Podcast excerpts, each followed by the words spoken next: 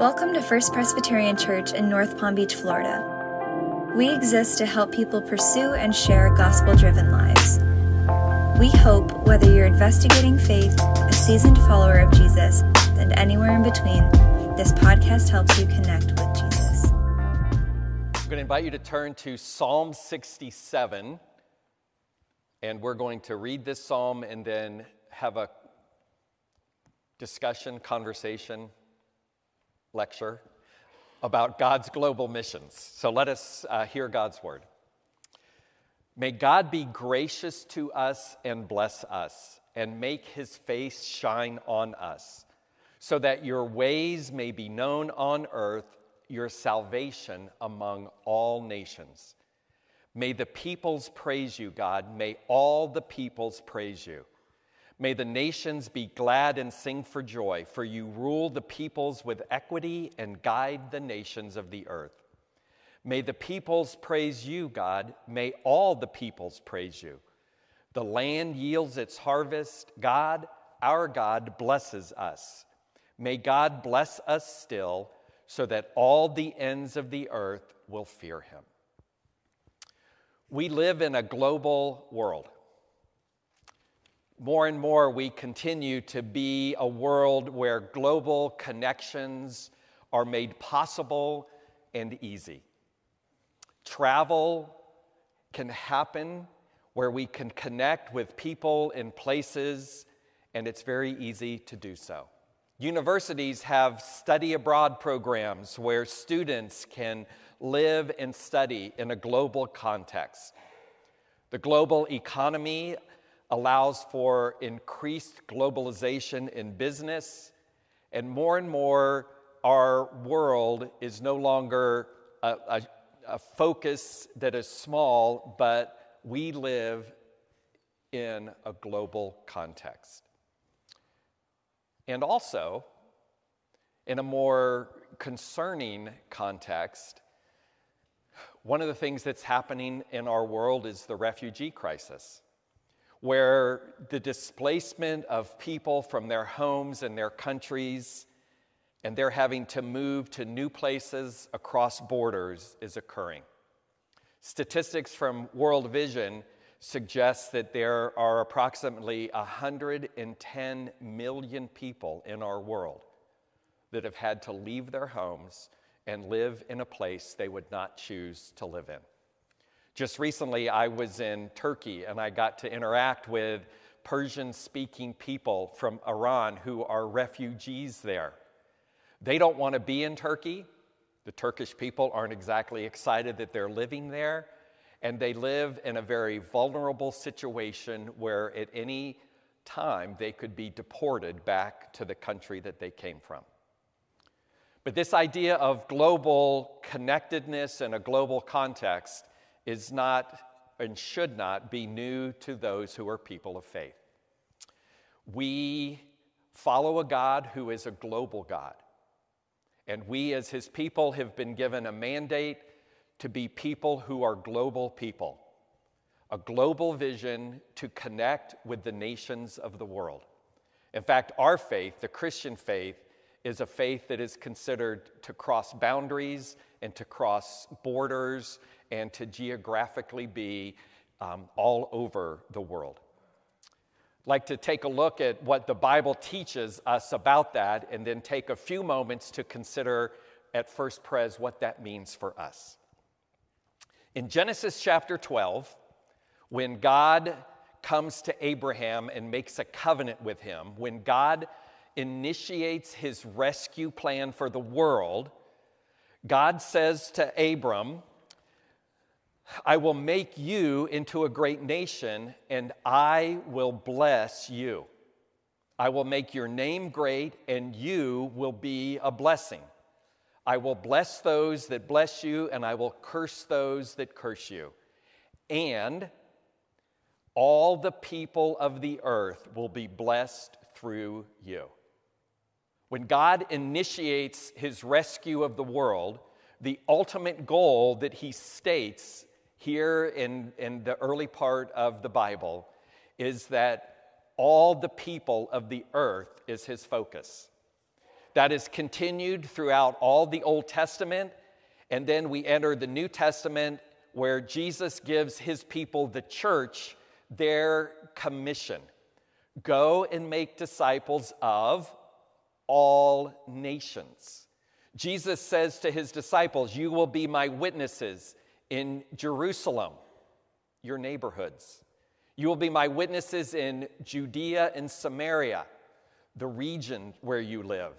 And ultimately, you will be my witnesses to the ends of the earth.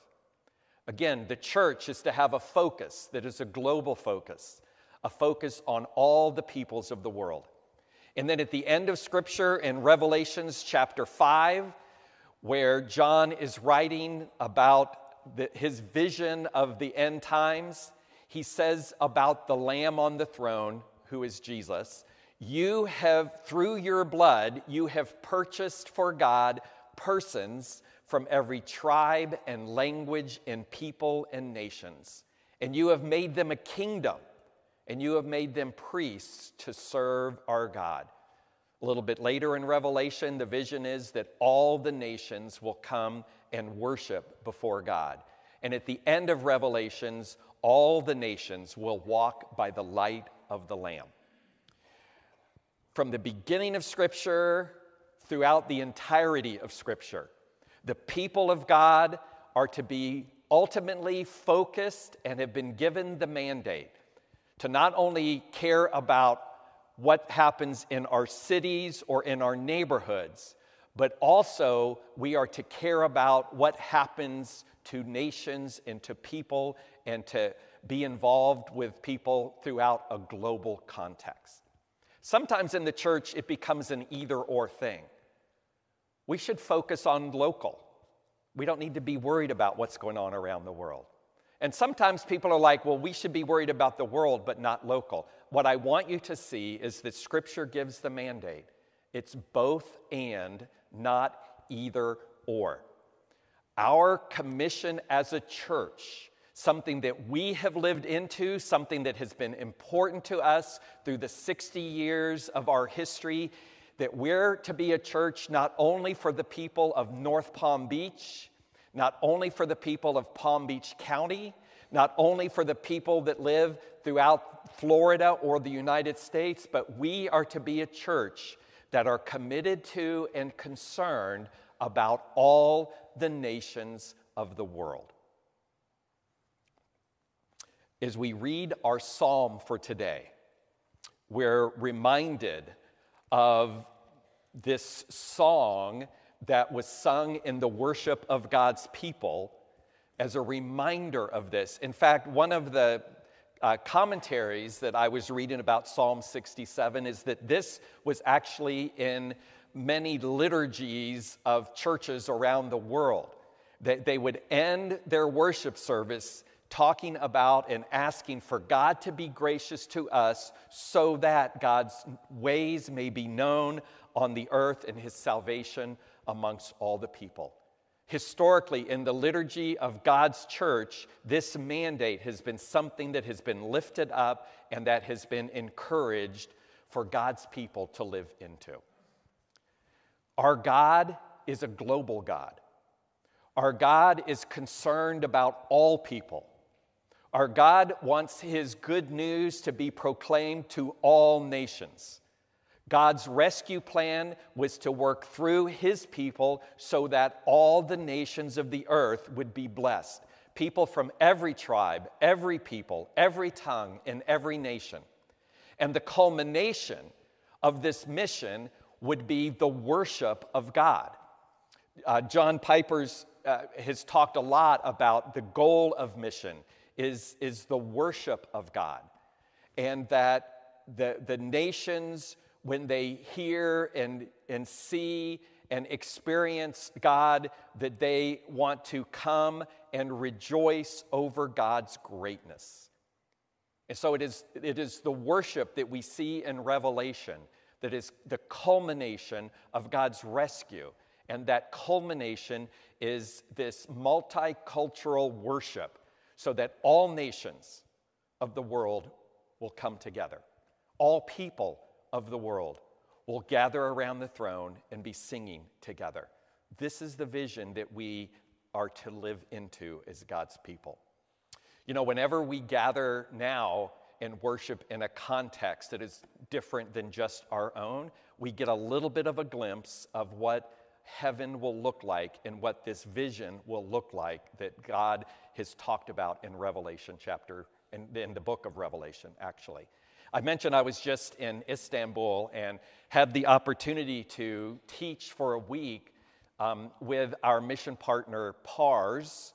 And uh, I, I, was able to teach a group of leaders um, who are living in Turkey and who gathered together in order to be trained theologically and biblically um, so that they might lead the church of Persian speaking people, both back in Iran as well as in the diaspora of the Iranian people spread throughout the world.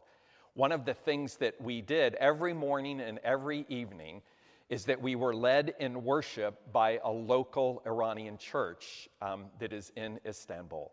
And being the only um, Westerner in the room, I had no idea what we were singing. Um, Farsi is a quite unusual language. Um, I know that you read from right to left, so I at least could pretend I was following along with the songs. But it was an amazing experience to, um, to sing praises in a language that I did not know, to witness God's people um, worshiping in a language that I did not know. And what I was struck by was the fact that you don't have to understand the words to understand the passion that was there, the emotion and the feeling of people who um, follow God at the risk of their own lives, people who have spent time in prison because of their faith, people who are, are refugees in another country because they simply believe in Jesus. It was an amazing opportunity to be in this worship experience. And as I sat there day after day after day um, and, and experienced this, I, I actually started thinking about Revelation 5 and thinking, wow, this is what we have to look forward to. Only it won't be just a small room full of people, it will be uh, the, the heavens filled around the throne. It won't just be Farsi speaking people and one American, it will be people from every tribe and every nation. Our God is a global God, and He is on the move in our world today. You know, geographically, since um, if you follow through Scripture, the center of Christianity has shifted through history. And what began in the, the, the Middle East and, and the place where Jesus walked and ministered, it shifted to other places in that region. It eventually shifted to what is called the global West, Europe and the United States. And recently, we have been living in a time where the center of Christianity has shifted again. It is now what is considered to be the global south. The nations that are in Asia, in Africa, in South America. The center of Christianity is now the global south.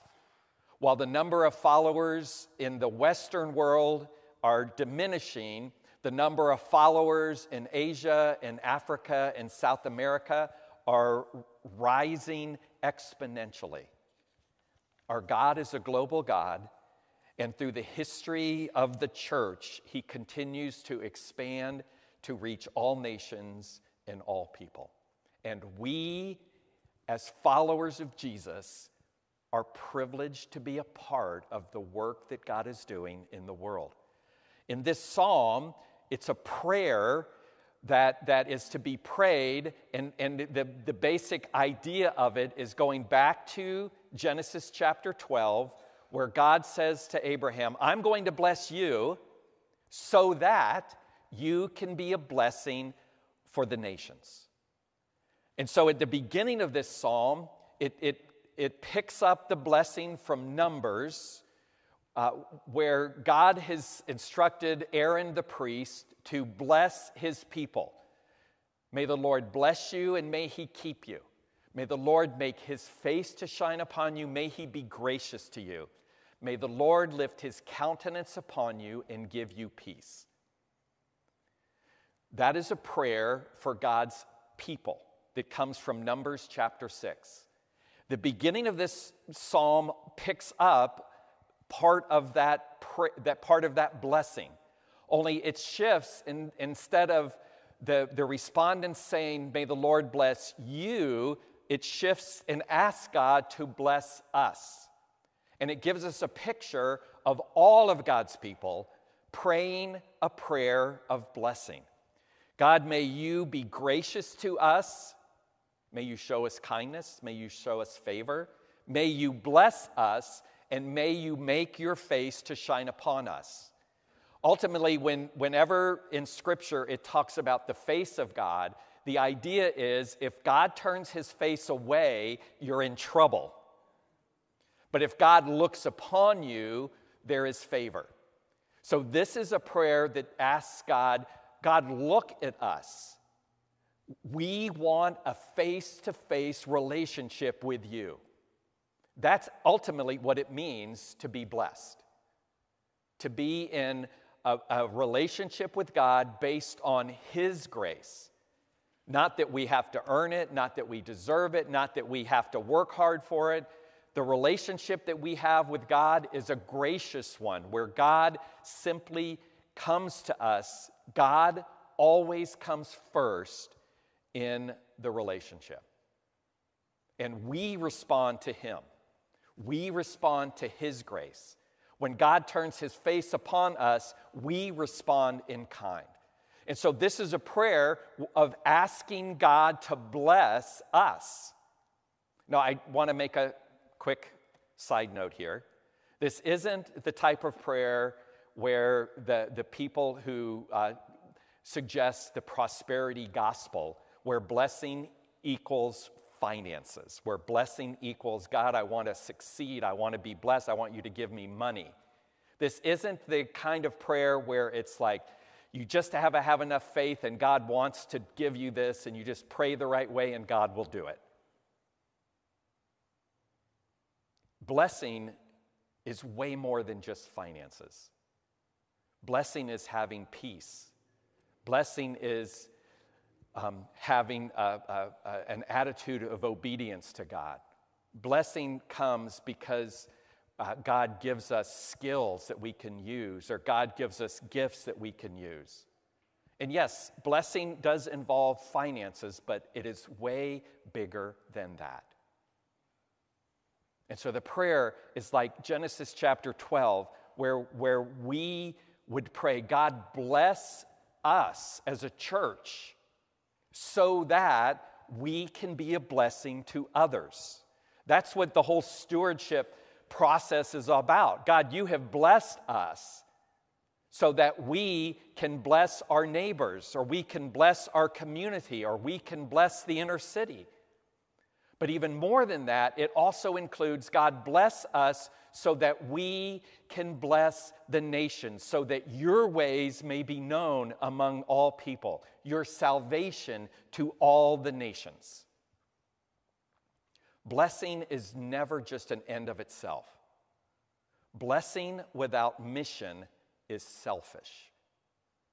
To expect God to bless us without mission is self centeredness. The prayer that we are, that is modeled for us here, is a prayer asking for blessing so that we can have an impact that reaches the ends of the earth. And that has been something that First Pres has held strongly to throughout all of our existence.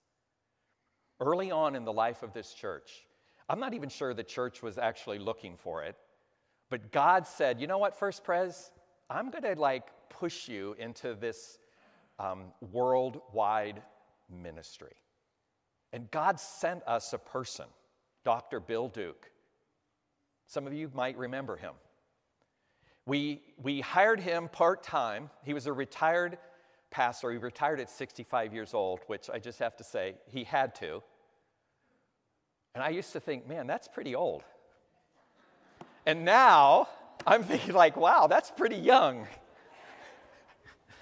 so uh, I apologize to Dr. Duke. So we hired him to do visitation for us. But man, did he do so much more for this church. He came with global relationships, with people who were connected in a number of ways around the world. And Dr. Duke modeled for us global engagement. He loved the people that he was connected to, and he prayed for the people that he was connected to. And eventually, he invited this church to start supporting a few of the people that he was connected to. And that opened the door to global engagement for this congregation. A little bit later, we had a few folks go on a mission trip to Quito, Ecuador. I think that was our first mission trip. Some, some of you guys with better memories might disagree, but as of right now, that was our first mission trip where we went to support and, and serve with um, HCJB Radio as they broadcast the good news um, around various parts of the world. That led to a visit in Guatemala and other mission trips to the Dominican Republic and to Haiti. We got involved in building a school in a small town Chichicastenango. And that became probably our first major project in terms of serving God's people around the world. That led to open doors, being invited to go to Cuba. And then when we transitioned into ECO, in order to fulfill ECO's um, encouragement and value of being a, a church planting congregation, our first step was to begin church planting around the world. So we started partnering with pastors in Berlin that led to then partnering with a pastor in Athens, Greece. You saw him on the video today, which then led to us encouraging Julio Chang to be trained by city to city as a church planter. And he is now planting two churches in Lima, Peru. And then eventually that led to a connection in Havana and in Cuba where we are involved in church planting there. God opened the doors for us in all of these situations. Someone has suggested uh, to, uh, once to say, look around at where God is at work and then get involved there. We didn't decide necessarily where we wanted to do, what we wanted to do or where. God invited us and opened doors for us so that we could get involved on a global level. And while this has been where we've been in the past, I want to end by just saying a couple things about where we have to go in the future. Right now, the fastest growing church in the world is the Iranian church. God is moving in the Iranian world, and today they suggest that there are over a million of these uh, Persian speaking people that are followers of Jesus, both in country as well as spread throughout the world, mostly in diaspora communities around Europe. We get to be involved with that church. Through our partnership with PARS, I want you to remember that word, PARS, and the training of leaders in the Persian speaking world, we have been able to send students and to support ministry of leadership training. Just recently, I was there for a week and got to teach a group of Iranian leaders. And God is continuing to open doors for us to be involved in the Iranian world. And in fact, this next year, we will be taking a trip to Turkey and inviting some of you to come and to connect with Persian speaking people that are spread throughout that country. Think of it 60 years ago, when a few people gathered here on this property and started this church, none of us would ever have imagined that one day we will be partnering with God in the work that's going on in the Persian speaking world. It's amazing that God has opened these doors for us. We're involved in churches around the world in Athens and Lima and Berlin and Havana. All of these places reaching people who are not church people in countries that have never been particularly churched countries. We are sending college students to Athens to serve as interns, to get experience in a global context. And so the future of our global mission commitment is ready to burst, I believe. And you and we are invited to be a part of that. I want to encourage you to read through Psalm 67 and ask God to show you where your global connection can make a difference.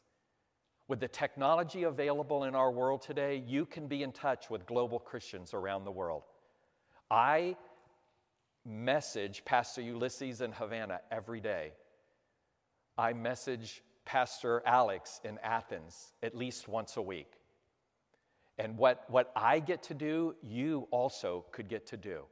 As you go on trips, as you connect with global Christians, and as you build relationships with them. And ultimately, that is the key. This is what I believe. Revelation says that one day we're going to worship with people from all around the world. Why wait? Let's start now. Let's connect with sisters and brothers. Let's have an impact in places around the world where God is at work. Let's start now to live into this picture of people of every tribe and nation and tongue worshiping around the throne. That's the invitation for First Pres into the future. Amen. Thanks for joining us at FPC. For more info and to connect with us, check out www.firstpresnpb.org.